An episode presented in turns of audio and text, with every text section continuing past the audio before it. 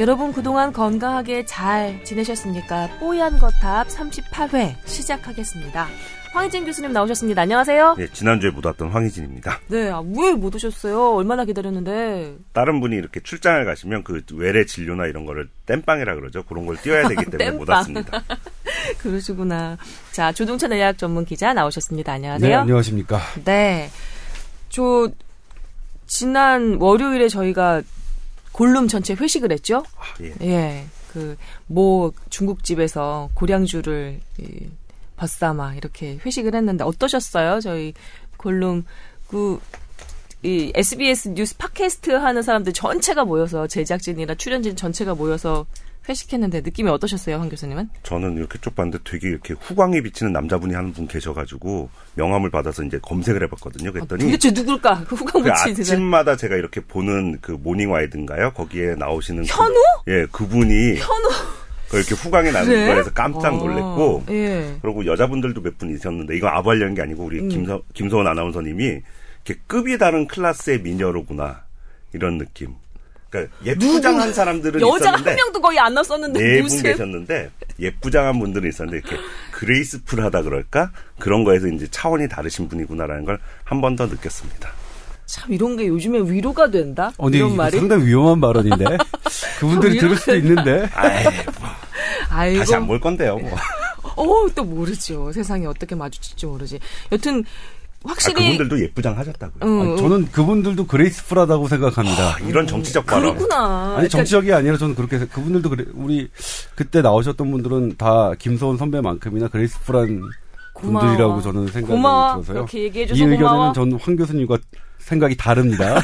좋다. 난 이런 거 좋아. 이렇게 두 분이서 약간 예 갈등 구조 이거 괜찮습니다. 그나저나 진짜 골룸은 김현우 방송인 것 같아. 김현우 기자 방송인 것 같아. 제가 그날도 현우한테 얘기했는데 현우가 이제 음, 이렇게 남자가 보기에도 그렇게 얘기해주더니 이건 뭐니 이건 뭐니해서 음. 그러니까 그 팟캐스트 그 뽀얀 거탑에 관해서도 댓글 좀 달아주셨으면 좋겠습니다 이렇게 발언을 했어요. 음. 제가 직접 확인했거든요. 음. 그럼에도 불구하고 별로 증가하지 않아요. 더, 더 비참하게 왜 그래요? 그래서 제가 이제 원인을 분석해봤어요. 현우가 얘기했으면 분명히 음. 김현우 팬클럽 분들이 댓글을 달아주실 텐데 그렇지 않은 거는 김현우가 공식적으로는 이제 표면적으로는 댓글을 달아달라고 얘기를 하면서 음? 그 은밀하게 그럴 필요 없습니다라고 자기 팬클럽에게 어떤 메시지를 주고 있는 것 아니냐. 현우가, 계속 이거 현우가 이거 그런 애였어? 뭐 그런 애일 수도 있겠다. 나는 팬덤층이 좀 무르다. 음. 팬덤이 좀 무르다라고 그냥 이제 단순하게 평가하고 넘어가고 싶은데 현우 그런 식으로 매도하면 안 돼요. 장가도 가야 되고 요즘에 여자친구도 끊겼대. 아우. 아우. 아니 나한테 그러던데 그날 현우 요즘 쉬고 있다고. 뭐 잠시 없는 거겠죠. 그것도 음. 김현우 입장에서 본인이 선택해서 잠시 없는 거겠죠. 아유, 왜, 걔가 왜 이렇게 지금 경계하지? 견면을? 뭐, 아유, 경계하는 게 아니라 아니 조동찬 기자 잘 생겼어요. 후광 비쳐. 아, 전 걱정하지 뭐냐면 마. 솔직히 말씀드리면 김현우의. 김현우의 팟캐스트 인기가 시- 시샘 질투 나요. 자 황희진 교수님 분발하시고요. 네. 근데 또 다음 주도 못 오신다고? 예. 죄송합니다. 자, 이거 큰일 났네. 팬덤층 관리하는데 이거 구멍 뚫렸네. 큰일 났네. 그나저나 여러분 저는 김소원 아나운서입니다. 예, 뭐 graceful 이런 거 없고요. 그냥 사랑스러운 여자 아나운서 하나 와가지고 진행해주나 이렇게 생각해 주시면 되겠습니다. 자, 이렇게 빨리 넘어가야지 부끄러우니까. 자, 뽀얀 거탑 여러분과 함께 하고 있습니다. 아, 그 어떤 매체보다 정성스럽고 친절하고 그리고 감정이입이 격하게 들어가 있는 그런 건강 상담 해드린다고 자부하고 있고요. 저희 메일 계정 열어놓고 여러분의 어, 편지 기다리고 있습니다. 그 짧은 댓글에 어떻게 이러저러한 건강 문제 다 털어놓으실 수 있겠어요.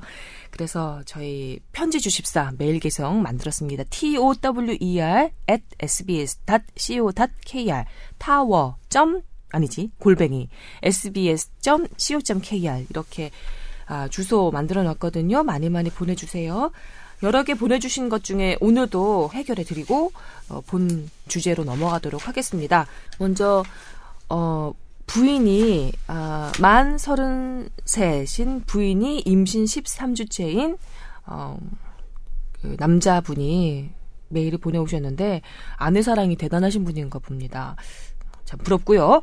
자, 임신 13주인 아내가 어, 임신하기 전부터 사실 비염 때문에 액티피드나 지르텍 같은 약들을 뭐 이따금씩 복용을 해 왔는데 지금은 아기 생각해 가지고 어, 임신하신 후로는 약을 좀 끊으신 모양이에요. 그런데 코가 꽉 막혀서 호흡도 잘 못하고 또 문제는 밤에 잠도 잘 못 주무신다는 거예요. 자다 깨서 코 풀고 뭐 코 세정하고 뒤척거리고 이런 식으로 하다 보니 건강도 좀 나빠지는 것 같아서 매우 걱정이랍니다.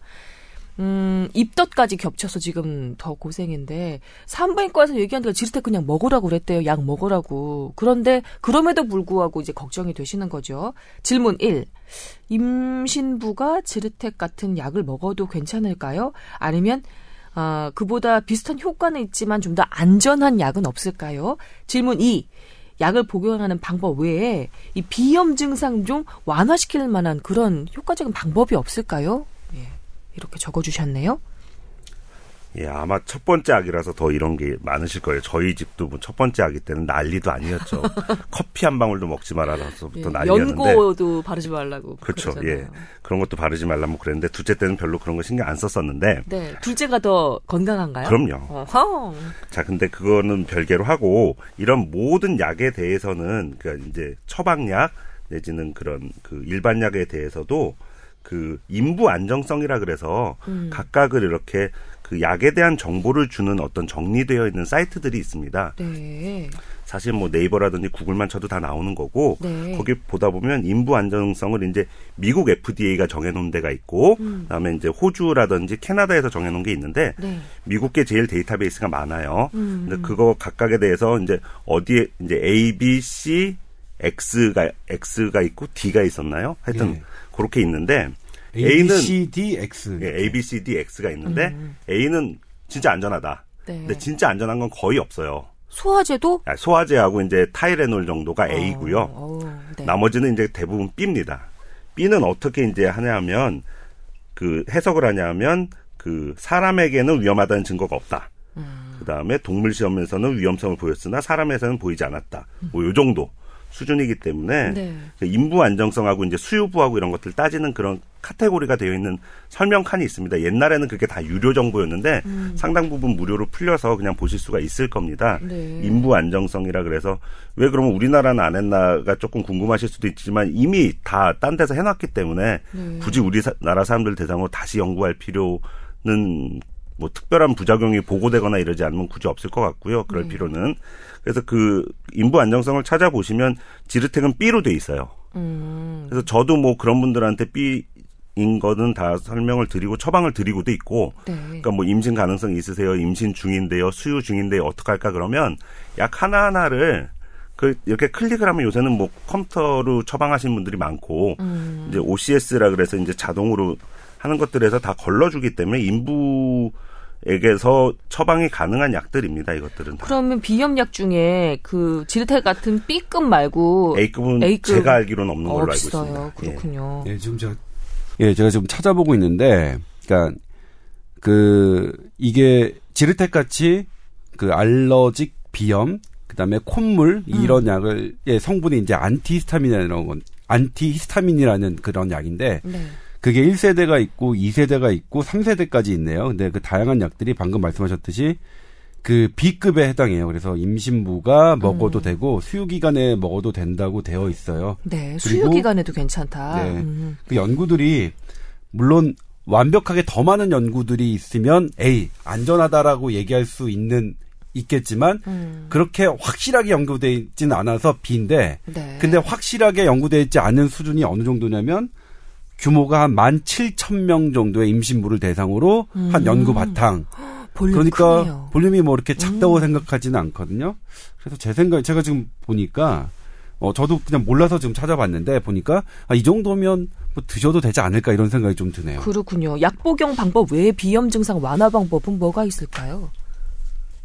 대답이 어려우신가 집을 보다. 따뜻하게 해놔야죠. 우풍이 드는 집인지를 일단 확인을 하시고. 찬 공기 안 좋은 거예요? 그럼요. 그런 거 안 좋고 이제 가습기에 대해서도 또 논란이 많았지만 음, 많았지만. 예, 건조를 잘 시킨 깨끗한 가습기라면 음. 예, 잘 쓰시는 것도 도움이 되겠고 제가 한 번인가 소개시켜 드린 것 같은데 펄펄 끓는 물이 사실 제일 편해요. 아, 감기 예방책이라고 하셨던 그때 거. 했던 그 머그컵 같은 데도 4분의 1 정도만 음. 펄펄 끓는 물 조금 살만 하시면 이제 전자레인지에다 돌리셔도 되고 아니면 이제 커피 끓이는 물 끓이는 그런 거에다가 아. 펄펄 끓는 거에 제가 요새 하고 있거든요. 저도 이런 지금 비염 때문에 미쳐버릴 것 같은데 음. 약간 소리가 그러실 거예요. 그 그거를 한 4분의 1 정도만 펄펄 끓는 물 넣고서 입하고 코를 거기다 박아요.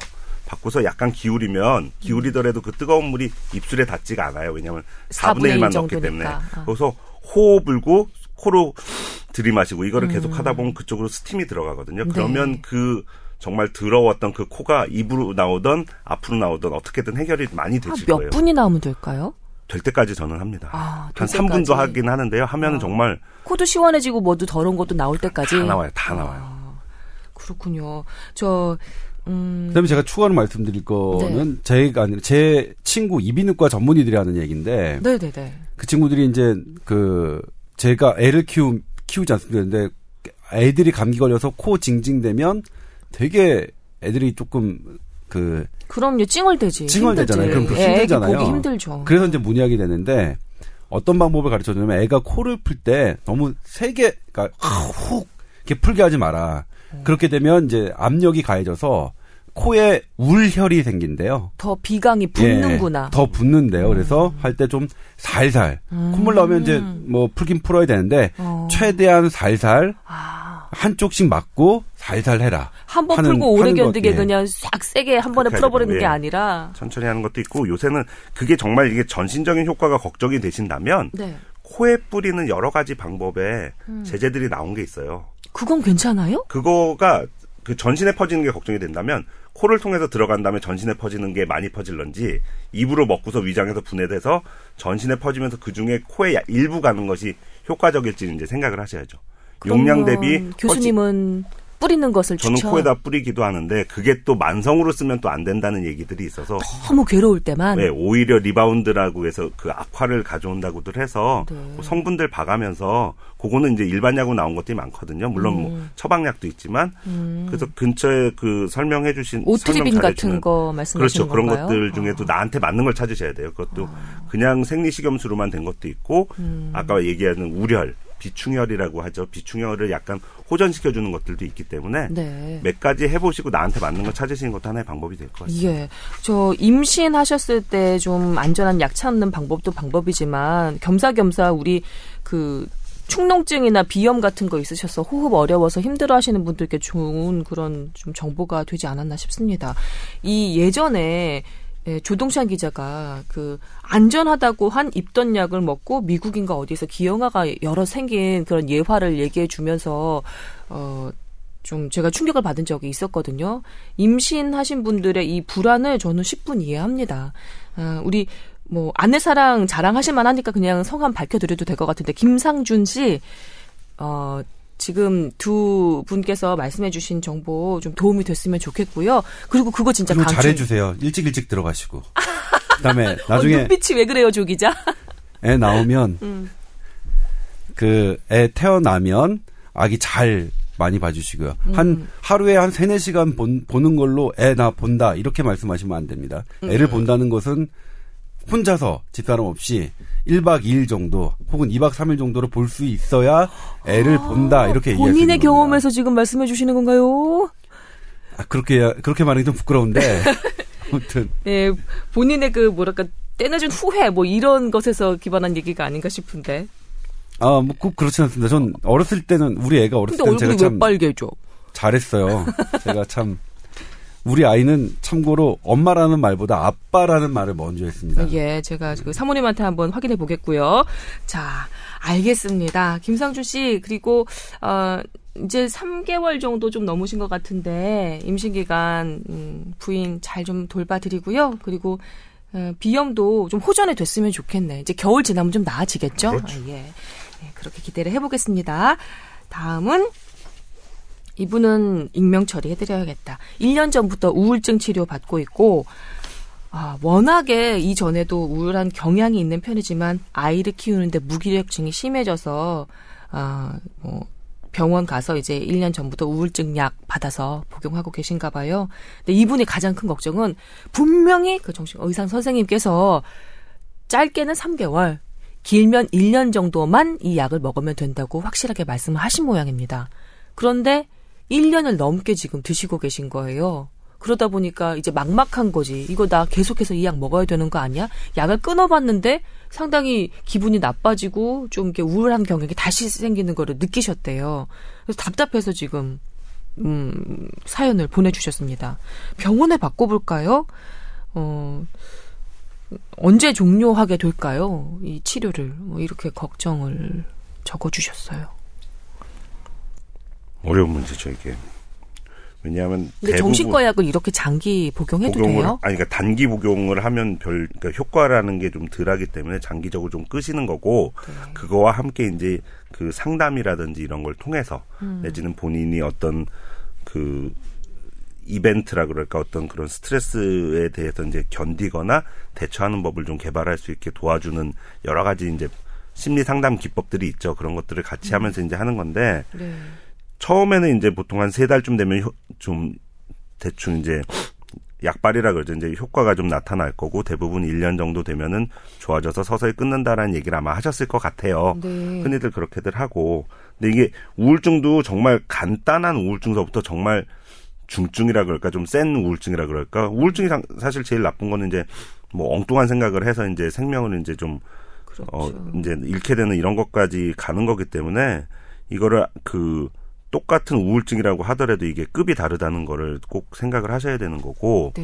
그래서 약간 약을 줄여봤다가 또 증상이 좀 더 나빠지면 그 약을 조금 더 늘려서 조금 더 끌고 가고 음. 그러면서 사실은 그 원인이 될 만한 이벤트랄까 어떤 그 주변 상황이 음. 좀 좋아지기를 기다리는 것도 하나의 방법이 될 수 있는데 음.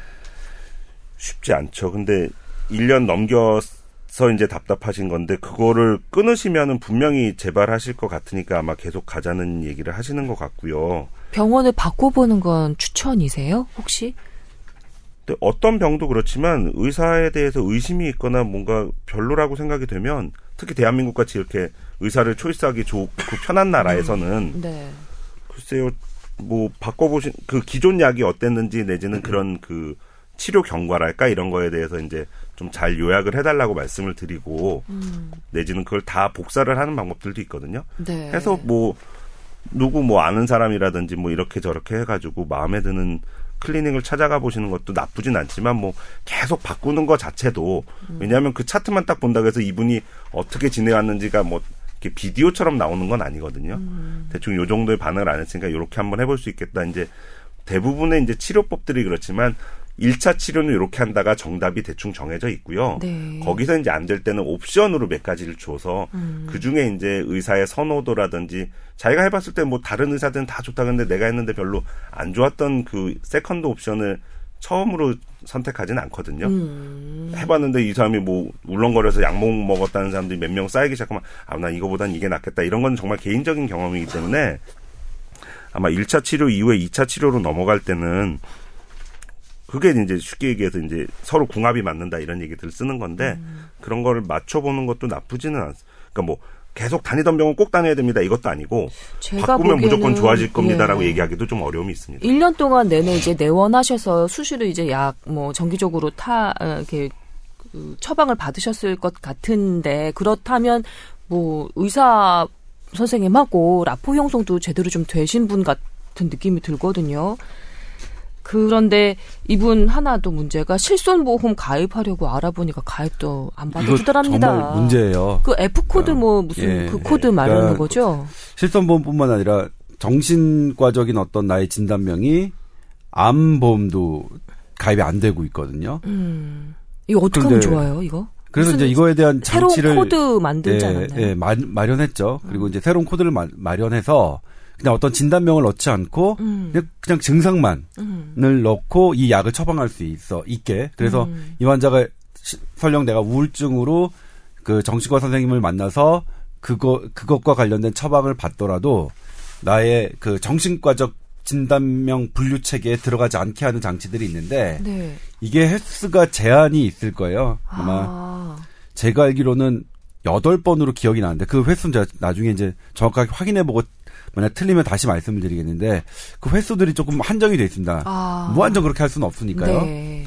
근데 우리는 이게 이제 조금 좀 바뀌어야 되는 부분이긴 한 것 같아요. 우울증에 음. 대한 사회 편견이 이 실손보험, 네, 보험만 보험 못 드는 것 여기서 나타난다고 하는데 하는 것으로 보여지는데 음. 요 부분은 이제 우리 같이 저희가 같이 이제 좀 더 노력을 해서 해결해야 되는 부분 같고 개인적으로는 이게 좀 방법이 있는 것 같아요. 그러니까 하나의 그러니까 이 코드를 계속 그 내가 그 정신과적인 병으로 질환으로 전 정신과적 병이라고 저는 개인적으로 생각하지 않습니다. 저는 계속 뭐 여러 번 말씀드렸지만 뇌가 아픈 거죠. 음. 정신이 뇌에 있으니까 그래서 뭐 상처 나면 연고 바르듯이 네. 뇌가 어떻게 아프면 그에 맞는 약 먹는 거니까 저는 음.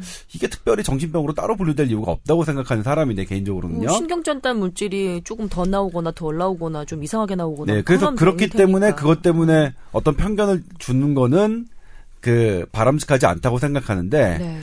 어 그래서 이건 해결돼야 된다고 저는 생각하는데 물론 저와 반대되는 의견을 갖고 있는 분들은 음. 그러니까 일부 아주 극히 일부 정신과적 그 병은 자기 통제가 좀 어렵기 때문에 음. 그 범죄율이 조금 높아질 수 있는 것들이 좀 있거든요. 네. 그 그런 부분 때문에 특별히 좀 더 관리해야 돼, 돼야 해야 하지 않느냐 따로 이제 코드를 지정해 놓고 음. 그런 그런 부분을 말씀하시는 분들도 있어요. 근데 저랑 반대되는 의견이긴 하지만 그런 부분 나, 나름 그 그런 이유가 있다고 생각되는데 음. 아무튼 그렇게 현실적으로 이분 문제로 다시 돌아가서요. 그러니까 정신과적 병명을 남기고 싶지 않으면 그게 방법적으로 있을 것 같아요. 그게 병원을 옮기는 하나의 방법일 수도 있을 것 같고요. 근데 이미 F 코드 이- 이미 정신과 그 진료 기록이 남아 있고 그것도 약을 탄 게 기록에 남아 있어도 이 차후에 실손보험 가입하려고 그냥 그 새로 만들어진 코드로 약을 이렇게 해, 하면 실손보험 가입 가능한 거예요? 아 실손보 그것도 아니야? 그럼 이분 안 돼. 그러니까 실손보험은 핵- 핵심이 뭐냐면 어.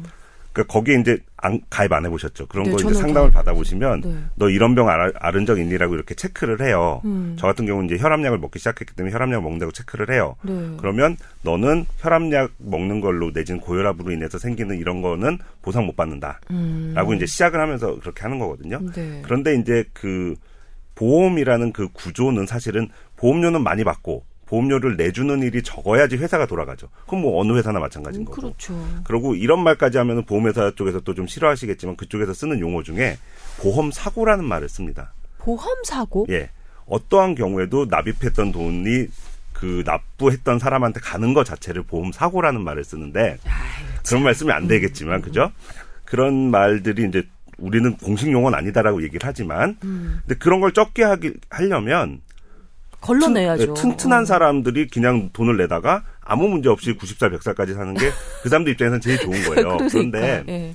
이제 이런 어떤 우울이라든지 뭐 이렇게 정서 장애라든지 이런 거 있는 분들이 어쩌고 저쩌고 해도 무슨 일들이 좀 더 통계적으로 음. 많이 생기는 거에 대해서는 이미 아니라는 그, 누- 그 주장들도 있지만 음. 어느 정도 정설화가 되어 있기 때문에 이제 이쪽에서는 아무래도 가입을 좀 덜 시키려고 하는 그러니까 아예 뭐 절대 안 됩니다가 아니라 그런 거 했다가 결국은 나중에 뭐 40살 때 50살 때 돈이 나간 일이 생기는 걸 줄이려고 이제 그런 것들을 만드는 거죠.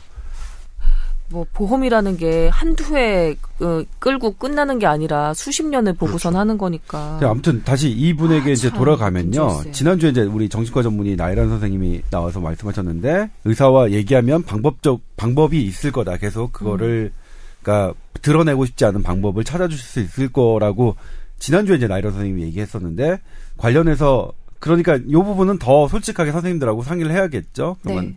그리고 선생님을 바꾼다 하는 것 저는 기본적으로 그러니까 아까 황희진 교수님이 말씀하셨던 것에 동의하는데 내가 바꾸고 싶다면 바꿔보는 건 나쁘지 않다라고 저는 말씀을 드리고 싶네요. 네. 여기 무기력증 말씀을 하셨는데, 어, 뭔가 내가 내 삶을 통제하고 있다는 마음, 그, 그런 기분이 없을 때만큼 답답할 때가 없잖아요. 예. 그러니까 내가 의사 선생님을 바꾸는 그 행위 자체도 내가 뭔가를 하나 시도한다. 이런 그, 뭐랄까, 활력소? 어떤 계기 이런 게 될 것 같기도 해요. 그리고 한번. 음. 다른 선생님한테 가셨다가 마음에 보니까 지난번 의사 선생님이 더 낫더라 그럼 다시 가시면 그렇죠. 되니까. 구건이 명관이었네? 라고 네. 생각해도 그것도 하나의 뭐 그렇죠. 소득이죠, 뭐. 아. 예, 우리 저기 우울증 치료 받고 계시는 분 상담 여기까지 해 드렸습니다. 아. 제일 걱정은 아이를 키우고 계시는 예, 어머니세요. 그래서 어, 기운 내시고 그리고 다른 방법도 좀 적극적으로 찾아보셨으면 좋겠네요. 자, 뽀얀거탑 듣고 계십니다. 저희 tower at sbs.co.kr 이렇게 말을 더듬지 아나운서가 여튼 예. 이 메일 계정 열어놓고 여러분의 사연 기다리고 있습니다. 제가 오늘 두 분 건강 상담 해드렸고요. 예, 여러분의 많은 편지 기다리고 있겠습니다. 자, 편지뿐만 아니라 저희 애타는 마음으로 네, 애타는 마음으로 댓글도 기다리고 있습니다. 우리 김현우 기자가 얘기해도 별 효험이 없었는데 두 분 많이 영업 중이시죠? 황 네. 교수님, 조 기자님 영업 중이시죠? 그러니까 아, 그럼요. 메일이 많이 오는 게 중요해요? 아니면 그 홈페이지 거기에 아, 댓글이 중요해요. 댓글이, 중요해야 네. 팟빵 순위가 올라가거든요. 아, 그래요? 네. 댓글. 댓글 좋아요. 댓글 그래서 그거를 이제 그래서 강요를 몇 명한테 했더니 오는 답장이 야 주민등록번호도 넣어야 되고 개인 인증도 받아야 되고 어쩌고 저쩌고 너무 귀찮다 그래서 너는 날 덜 사랑하는 거야라고 얘기는 했습니다. 밥을 한 번 사셔야 됩니다. 예, 밥을 한 번 사시는 것으로 야 뽀얀 거탑 여러분의 사랑으로 크고 있는 네 프로그램입니다. 예, 많은 관심 부탁드리고요. 자 이제 본격적인 오늘의 주제로 넘어가겠습니다.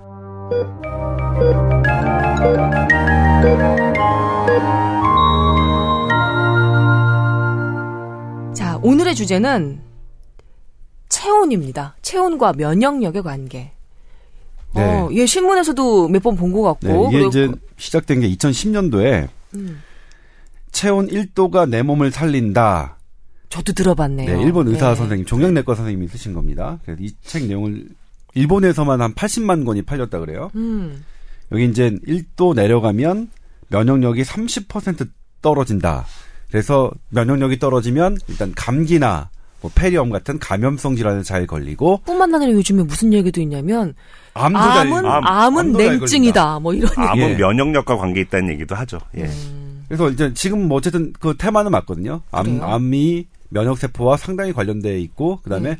지금 뭐 기적의 신약이라고 하는 항암제라고 하는 것들은 다 면역력을 어떻게 높이거나 뭐 하는 것들의 그 기반으로 하고 있습니다. 그럼 정말로 체온도 면역력하고 관련이 있어요? 아니 일단 이 요 스토리를 먼저 얘랑 얘는 맞고 쟤랑 빨리 해줘야지. 는또 봐야 돼. 그다음에 또 어떠냐면 이제 반대로 성격 급한데 체온이 1도가 올라가면 면역력은 무려 500배 아니 500에서 600%니까 5배에서 6배 올라간다. 1도 올라가는 게 네. 그렇게 그렇게 되어 있어서 지금 막 그, 체온을 그, 그게 그 책의 책의 내용인 거죠. 네, 그 의사 다른, 선생님의 지, 예, 주장인 그, 거죠. 예, 주장이고 음. 그다음에 일본의 이제 그 연구 논문들을 보면 초등학생들과 초등학생들을 대상으로 했어요. 그랬고 초등학생들의 체온을 0.5도 1도까지 올리기는 조금 어려웠나 봐요. 이제 옷을 더 따뜻하게 하고 내복을 입히는 방법으로 음. 5도 0.5도 정도를 높였더니 음. 감기 걸리는 비율이 훨씬 떨어졌다. 음. 이런 연구들이 조금 몇 개 나와 있더라고요. 네. 그래서 이런 열풍의 열풍 때문에 우리나라 언론에서도 많은 이제 체온과 면역 과의 관계들이 음. 이제 기사화가 되고 있는데 최근 모 일간지에서 또 한 번 썼었죠. 그래서 체온 1도가 우리 몸의 면역 세포를 확 증강시켜서 감염성 질환 낮추고 암 암에 대해 암도 예방할 수 있는 그런 길이 된다. 체온 유지하자라고 했었고요. 근데 이제 이 기사에 대해서 그 의학 전문 기자 일을 하신 모 선배께서 음. 이 기사가 근거가 없다라고 또 그 어떤 칼럼을 쓰시고 방송에 나와서 그 하셨습니다. 제 기억으로는요. 제가 미열이 가끔 있을 때 엄청나게 근육통도 있고 이렇게 몸이 축축 늘어져서 견딜 수가 없거든요. 근데 그게 불과 37점 한 2, 3도 정도예요. 1도도 올리지 않은 거거든요. 체온을 36.5도에서. 그런데 그렇게 막 사람이 못 살게 축축 늘어지고 막 허리가 아프고 난리가 나던데 1도 올리면 그건 상당히 높은 체온 아닌가요? 예, 그래서 이제 이 그 일본 의사 종양내과가 선생님이 쓰신 그 글 책에 대해서 음. 그모 선배가 반박하신 이유는 그 사람이 쓴 책과 논문을 보면 30%를 무, 무엇을 기준으로 면역력이 30%를 올렸는지 전혀 나와 있지 않다. 아유 비과학적인 책이구나. 그리고 면역력이 무엇이냐에 대해서 음. 그러니까 면역 어떤 세포를 갖고 하는 특정 면역 세포를 갖고 하는 건지 어떤 특정 항체를 갖고 하는 건지 현대 의학의 면역력을 아직 구 그러니까 그 기준으로 잡는 면역력을 규정하지 못하고 있거든요. 음. 그런 상태에서 무엇을 기준으로 30%를 냈는지 전혀 알 수가 없다. 그러니까 면역력이라는 용어 자체도 모호하게 쓰였다. 네, 그래서 체온 1도 올리면 면역력이 높아진다는 것은 사실상 과학적인 근거가 전혀 없다 라고 이제 칼럼을 쓰셨고 방송하셨는데, 네. 근데 거기에 이제 댓글들을 보면 아니 말은 말은 그 분의 말이 맞는 것 같은데 음. 일단 우리가 추우면 감기 걸리잖아. 그러니까 따뜻한데 곳에 있을 때 감기 걸리는 건 아니잖아요. 음. 추운데 오래 있을 때 내 몸이 좀 춥게 느꼈을 때 감기 걸리고 네. 춥게 잤을 때 입 돌아간다고 하죠. 입 돌아가니까 음. 아니 뭐 당신 말이 읽어보면 당신 말이 맞는 것 같은데 저게 비과학적이라는 그 말이 오히려 나는 더 공감이 간다는 말이 더 많았거든요. 음. 그래서 이제 이 부분 아 어떻게 어떻게 그럼 면역과 체온과의 관계 어떻게 생각해 보는 게 좋을까를 얘기해 보고 싶어서 정답이 없는 얘기지만 한번 이제 주제를 꺼내 왔는데요. 네.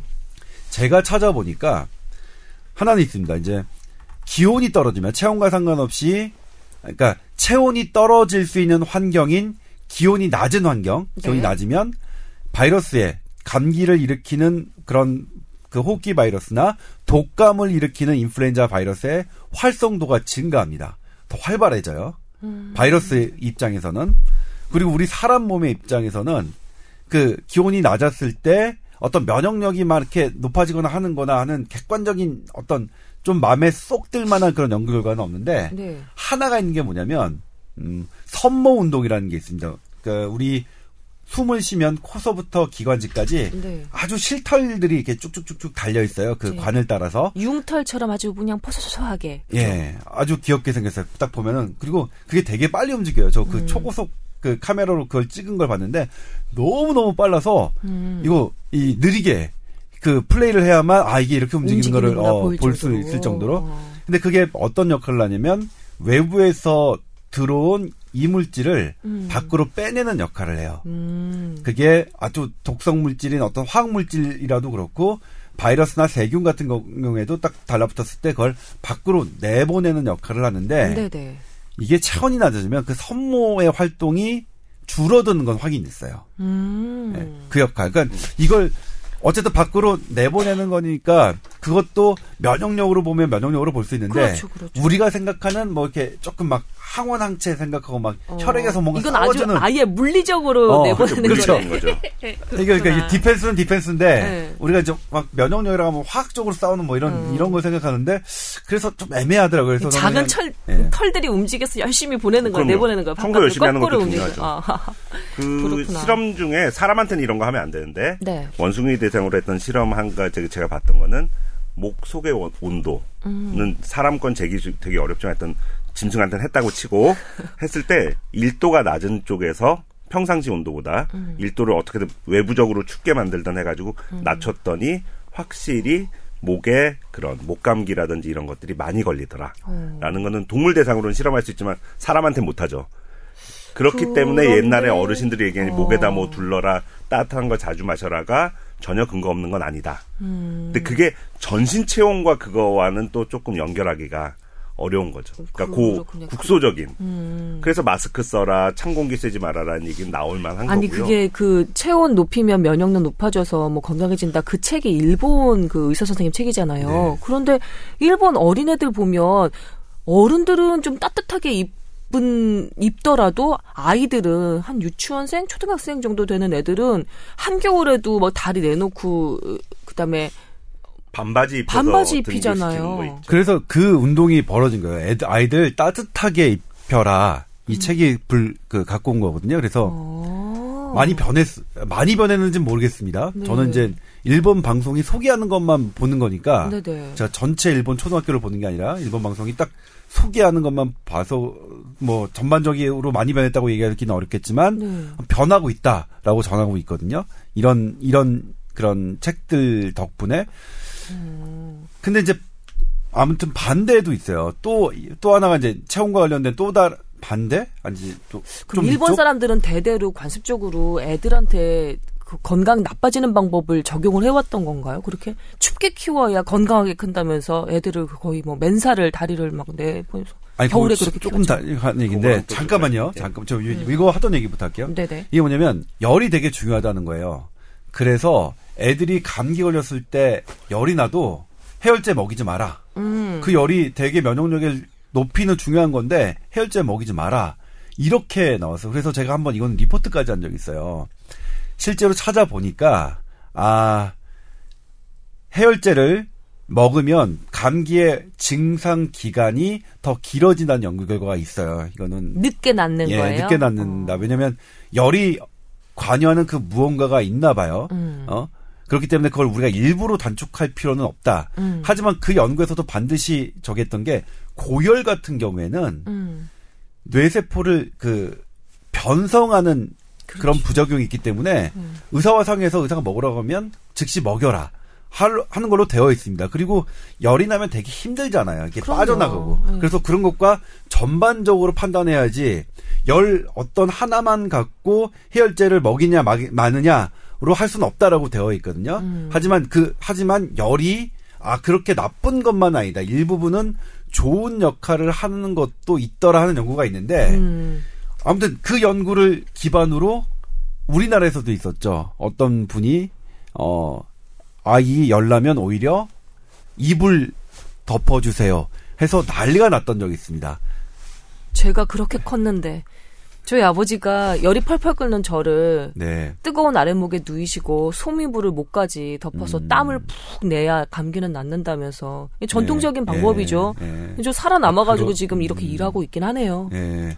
아. 다행히 열이 높지 않았던 거 아까 조 기자님 말씀하셨듯이 고열일 때 뇌세포가 변성되고 뭐 이런 얘기 하셨는데 그러니까 그것 때문에 이제 경련을 해서 응급실 실려오는 애들도 있죠. 그렇죠. 열경련. 예, 그거를 그러면 딱 처음에 보고서 얘는 열경련 생기래니까 이렇게 해야 되고 얘는 안 생길 거니까 안 해도 된다를 정할 수 있는 방법이 없기 때문에 음. 열나는 패턴도 좀 봐야 되고 네네. 그렇기 때문에 그냥 예방적인 차원에서 고열이 갈 것 같으면 해열제를 먹는 것도 큰 손해는 아닌데 그런 것 같네요. 그게 이제 어느 정도의 열이 올라야지 아까 말씀하신 대로 염증 염증 반응이 일어나면서 그 면역 세포들을 리크루트한다 그러죠. 이쪽에 야 여기 전쟁 났다. 일로 와라라는 사인들을 보내라는 음. 얘기들은 이제 되고 있는데 그게 그러면 해열제를 먹으면 그 애들이 안 올 것이냐? 그것도 아니에요? 그거는 또 염증 물질 관련 연구하는 분들은 그거랑 또 꼭 물론 그 염증 물 질이 올라갈 때는 열이 나는 건 맞는데 음. 그걸 해열제로 낮춘다 그래서 염증 물질 자체를 떨어뜨려 주냐 그렇진 않은 거죠. 제가 그- 그냥 이렇게 음. 저렇게 듣는 것으로는 체온이 조금만 높아도 우리 몸에 들어온 병균이나 뭐 이런 바이러스 상당 부분이 제대로 기능을 못 한다. 그래서 몸이 방어를 하기 위해서 체온을 일부러 올리는 건데 그걸 억지로 한, 그 해열제를 먹여서 열을 내려놓으면은 들어온 병균이나 그 바이러스들이 아 다시 시원해져서 좋다고 움직이고 활동하게 되는 거 아니겠느냐. 그러니까 그 부분의 설명이에요. 그 연구가 지금 말씀하신 전통적인 한의학의 그 방법을 그 기전을 음. 그 서양 연구가 한 거죠. 근데 물론 그 서양 연구는 그 기전까지 밝히진 못했는데 음, 음. 증상이 좀 오래 가더라. 음. 그왜 그런 그러니까 이유는 모르겠지만 어쨌든 간에 오래 가는 걸 보니 이 우리가 먹었던 해열제가 우리가 방어하는 무언가를 조금 delay 시키는 거 아니겠느냐라는 음. 결론인데 그럼에도 불구하고 열이 고열이 갖고 오는 폐해가 말씀하셨듯이 음. 많이 있기 오- 때문에. 있기 때문에 음. 쉽게 그렇다고 열 난다고 해열제 먹지 마세요라는 얘기를 하기가 되게 의사 입장에서 어려운 거죠. 음. 저 같은 경우에도 38.2도로 열경련 해가지고 오는 아이들 되게 많이 봤거든요. 음. 그러니까 아니 뭐야 왜 38.2도인데도 이게 애가 열경기를 하지? 이렇게 해버리니까 그 부모들에게는 뭐냐면 38도만 넘으면 어, 바로 바로 좀 해, 해열제 먹이세요라고 선생님들이 얘기를 하거든요. 음. 그렇기 때문에 이제 이게 너무나 다양해서 범위가 그러네. 다양해서 이게 그런 거는 인정한다 하더라도 하- 얘기가 되게 어려운 부분이 있는 거죠 고열일 경우에. 한쪽 어, 얘기만 듣고 그 솜잎을 덮어놨다가 애가 열 경기 나올 수도 있는 어, 거니까. 그렇죠. 그런 경우가 있는데 그게 또 얼마나 많으냐를 또 따지는 거니까 그러니까 이게 이제 저희 와이프랑 저랑 맨날 싸우는 것 중에 하나인데 그러니까 이게 의사 내지 전문의 뭐 하여튼 이런 사람들은 안 좋은 케이스들 너무 많이 본 거예요. 정말 한 동네에 한두 명 있을까 말까 한 개들이 다 응급실을 몰려오기 때문에 그것만 봤기 때문에 그래. 어 우리 애 그렇게 되면 안 되지. 이거 뭐 하는 거야. 음. 열은 무조건 두 시간마다 재 가지고 조금의 높으면 빨리빨리 대처를 해야지. 이런 생각을 가지고 있는 게 음. 대부분 이제 의사 아빠들이나 의사 엄마들이 하는 생각이고 네. 이제 이런 보도라든지 이런 자료라든지 이제 자기의 어떤 그 논리적 판단을 하시는 분들은 그게 어느 정도는 이런 좋은 작용이 있는데 왜 그걸 그렇게 막 그 뭐 뭐라 그러지 이렇게 옛날에 무슨 공산당 때려잡듯이 그냥 그 두더지 잡듯이 그냥 빠바바박 때려잡으려고들 애쓰냐라는 생각과 이제 아직은 이런 게 있는데 근데 맞아요. 그게 전 그두 개가 공존한다고 생각해요. 음. 근데 그러니까- 거기서 중요한 게 이제 아까 말씀하신 대로 탈수랑 탈수. 그래. 애가 처지는 거. 음. 그두 가지인데 그거를 정확하게 판단할 수가 있느냐가 좀 어려운 거죠. 아기를 만약에 아, 좀 더- 전통적인 방법으로 돌보고 싶으신 분들이라면 애 옆에 이불 덮은 애 옆에 좀 앉아 계셔야겠네요. 그래서 그걸 누가 하느냐의 문제죠. 부모가 해야지 뭐 어떻게.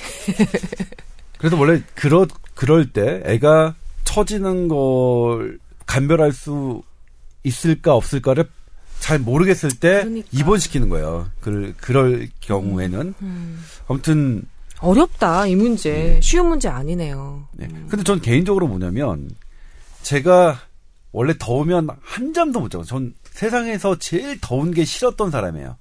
20대, 30대 때까지는. 근데 그런데 40대가 돼서는 확 바뀐 게 이제 추운 건 못 견디겠어요. 세상에서 추운 게 제일 싫어요. 올해 특히 그러지 않으세요? 올겨울에? 왜냐면 조 기자님이 항상 그 핫팩 있잖아요. 이렇게 이렇게 흔들어가지고 열나는 그 숙진팩 같은 거를 가지고 다니시더라고요. 그래서 저 양반이 열 많은 양반인데 저거 웬일이지 라고 제가 그냥 속으로 그렇게 좀 궁금해 했었어요. 예, 올해 예, 그랬고 그러니까 사실 뭐 올해 처음 건 처음 생긴 변화는 아니고 작년서부터 아무튼 몸이 추운 건 못 견디겠고요. 어. 그다음에 저 사우나 음, 찜질 음. 예전엔 제가 가장 싫어하는 장소였거든요. 음. 가뜩이나 더운 더운 거 못 참는데 사우나 하고 그 다음에 찜질방 가고 그런데 왜 돈 주고 가나 했는데 지금은 완전히 좋아졌어요. 갔다 오면 나, 예. 낫지 좀뭐 좋지. 지지면 살겠어요. 그래서 뭐냐면 훨씬 개운하지. 예. 아, 우리 선배님이 하신 그 어. 체온을 높이는 게 면역력을 그 증강시킨다는 과학적인 근거는 없어서 음, 그렇게 막 호도하게 보, 보도하는 거는 나쁜 일이라는 걸 분명 인정하는데 알겠는데. 저도 개인적으로 뭐냐면 아 저도 따뜻한 게 좋아요. 뿐만. 아니라 저도 이렇게 몸이 약간 이렇게 찌푸드하거나 감기가 올락말락할 때 그 탕에 집에 목욕탕에 입탕욕을 좀 약간 뜨뜻하게 하는 거예요. 뭐 뭐 뭐 40도가 넘어가면은 피부에서 수분이 빠져나와가지고 뭐 피부가 뭐 건조해지고 아- 좋지 않다고 하는데 그런 게 어디서 내 몸이 죽겠는데 뜨겁게 해놓고 거기서 한 30분 정도 이렇게 체온을 막 올리면 그러고 난 다음에는 또 그 다음날 또 멀쩡해지더라고요. 그러니까 내가 경험적으로 느끼겠는데 어떻게?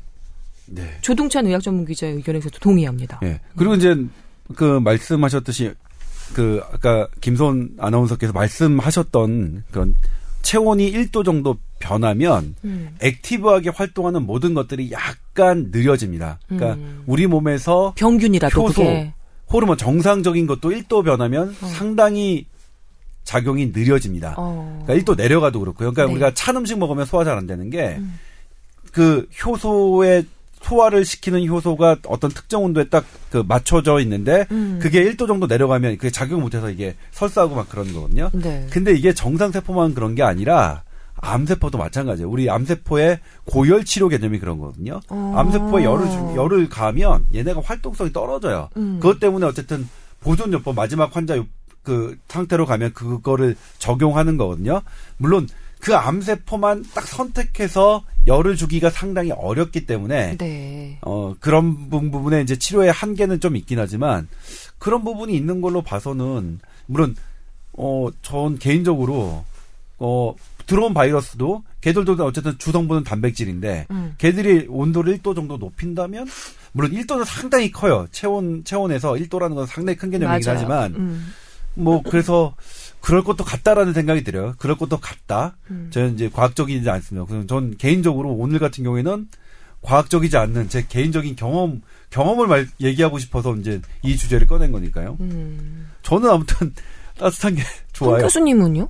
그, 그 이게 이제 또뭐 임신하는 쪽에서도 얘기들 하죠. 이제 기초 체온이 조금만 올라가면 임신이 잘 되고 조금 떨어지면 이제 잘 안 된다 그래서 맞아요. 그쪽은 더 있어요. 적은 온도를 얘기하거든요. 뭐 0.3도, 뭐 0.5도 이렇게 얘기하기 어, 때문에 그래서 임신하기 좋은 예, 온도라고. 그런 네. 온도기 때문에 우리 몸은 상당히 체온이라는 거하고 밀접한데 사실은 자기의 평상시 체온을 알고 있는 게 제일 중요합니다. 그 의사고시나 이런 데 시험에 나올 때는 37.8도를 포함한 그 이상부터는 열이라고 정의한다라고 시험 문제는 나오죠. 네.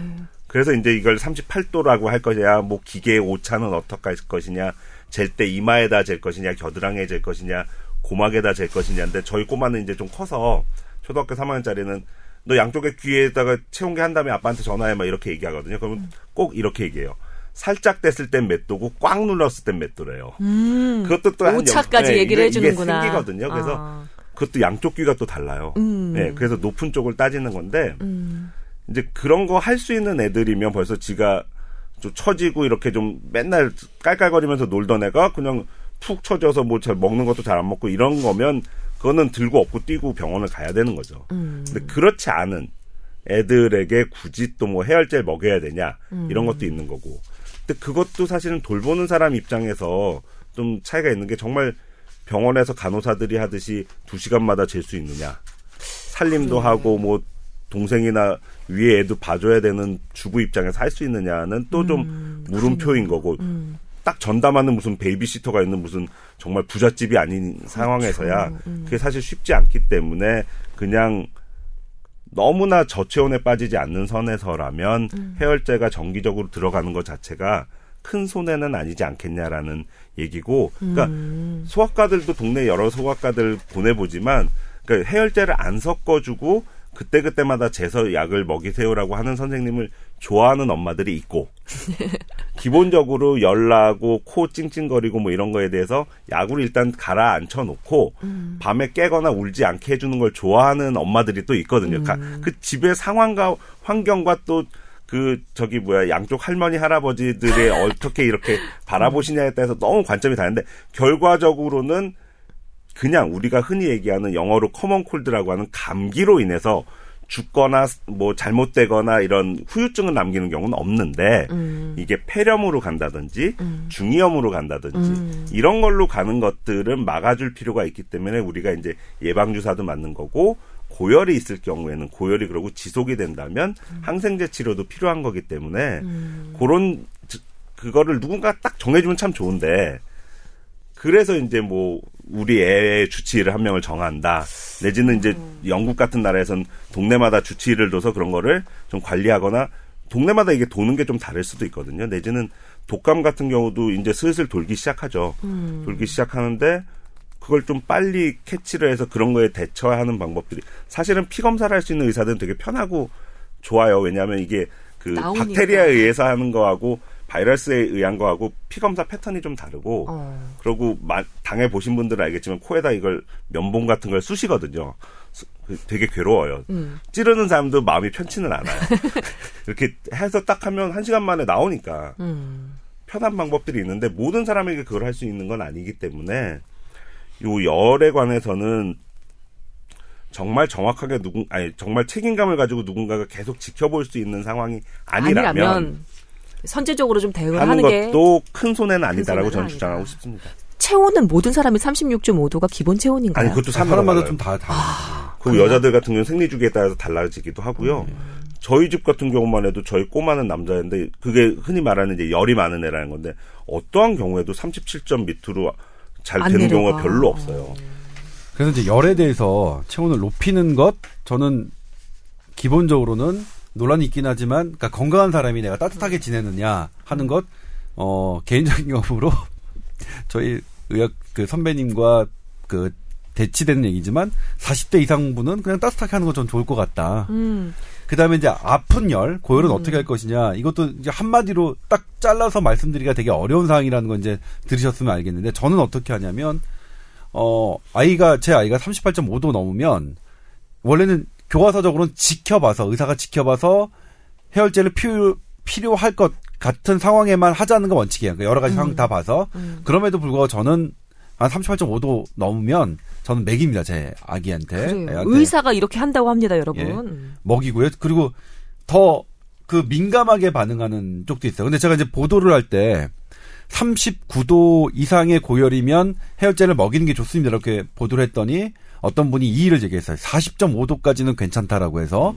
그 얘기도 있어요, 맞죠? 근데 저는 그 제 친구들한테 제 소아과 친구들한테 얘기를 해봤어요. 야, 나 이런 메일 왔는데 어떻게 답하면 되니? 그러면 그분 아이에게는 그렇게 하지만 그건 자기는 소아과 의사로서 절대로 그렇게 얘기할 한 적이 할 수 없다. 음. 그러니까 40.5도까지 참았다가 해열제를 먹이라는 말은 소아과 전문의로서 얘기 도저히 얘기할 수 없다라고 얘기를 해서 알겠다 그냥 난 답변 안 하는 게 좋겠다. 음. 그건 라고 약간 하는데 잔인한 일 같다.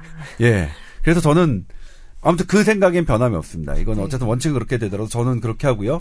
그다음에 아, 아이가 39도 정도 그러니까 물론 걔가 평소 그 체온이 아니야 뭐 38도로 높, 높게 설정된 아주 드문 아이라면 모르겠지만 37도 금 근방에 있는 아이가 2도 정도가 높아졌던 상황은 상당히 많이 힘든 상황이거든요. 땀도 많이 흘릴 테고 처져 있을 테고 그러면 굳이 그 감기의 기간이 한 며칠 더 늘리는 그런 그런 효과를 기대하기 위해서 그렇게 힘든 상황을 버틸 이유가 저는 없- 개인적으로 없다고 생각하기 때문에 네.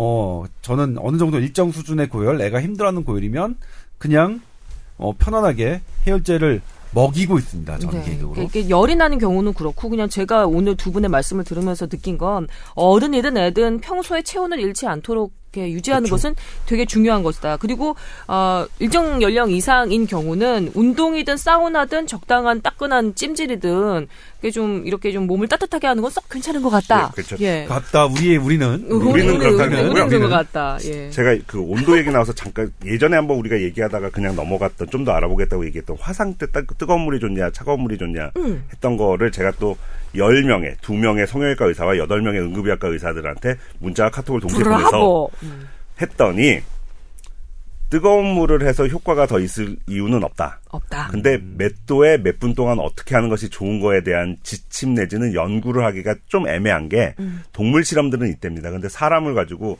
자, 이 사람 벌써 이렇게 화상을 했는데 자, 당신은 미지근한 물에다 가서 연구하겠습니다. 당신 기존대로 차가운 물에다 했을 경우에 못하지. 이 사람이 가져올 수 있는 그런 손해 때문에 그렇죠. 그런 건 연구를 할 수도 없고 이미 어느 정도 우리는 이제 컨센서스라는 말을 쓰는데 이제 그런 하는 사람들이 일치된 의견을 보이기 때문에 일단은 cold water 그 그쪽 그 틴티넬리라고 이제 그쪽 교과서가 있는데 응급의학 교과에서는 cold water라고 아예 명시가 되어 있고 충분한 기간 동안 cold 흐르는 cold water에 노출시킨다가 정답이지 거기에 이론을 달 이유가 없다. 이유가 없다. 예. 음, 그거는 화상 전문 병원에서 하고 있는 저희 동기도 얘기해 줬던 겁니다. 네. 그렇군요. 와 오늘은 그러면 화상엔 찬물. 어, 화상의 찬물. 우리는 찜질. 자, 아, 딱히 이렇게 명확하게 어떤 한 문장으로 그 매듭질 수 있는 그런 결론은 없는 것 같네요. 그러나, 예, 저희들 세 사람이 얘기하는 것을 들으면서 뭐 하나 이게 좀 개인적으로들은 정리가 되셨을 것 같아요. 자, 체온 잃지 마시고 면역력 증강하시면서 올겨울 잘 나보셨으면 좋을 것 같습니다. 아, 다음 다음 주에 우리 황희진 교수님을 뵙고요. 네. 그리고 조동찬 기자님은 저와 함께 다음 주에 다시 인사드리도록 하겠습니다. 박수 치면서 마칠게요. 감사합니다. 네, 고맙습니다. 수고하셨습니다.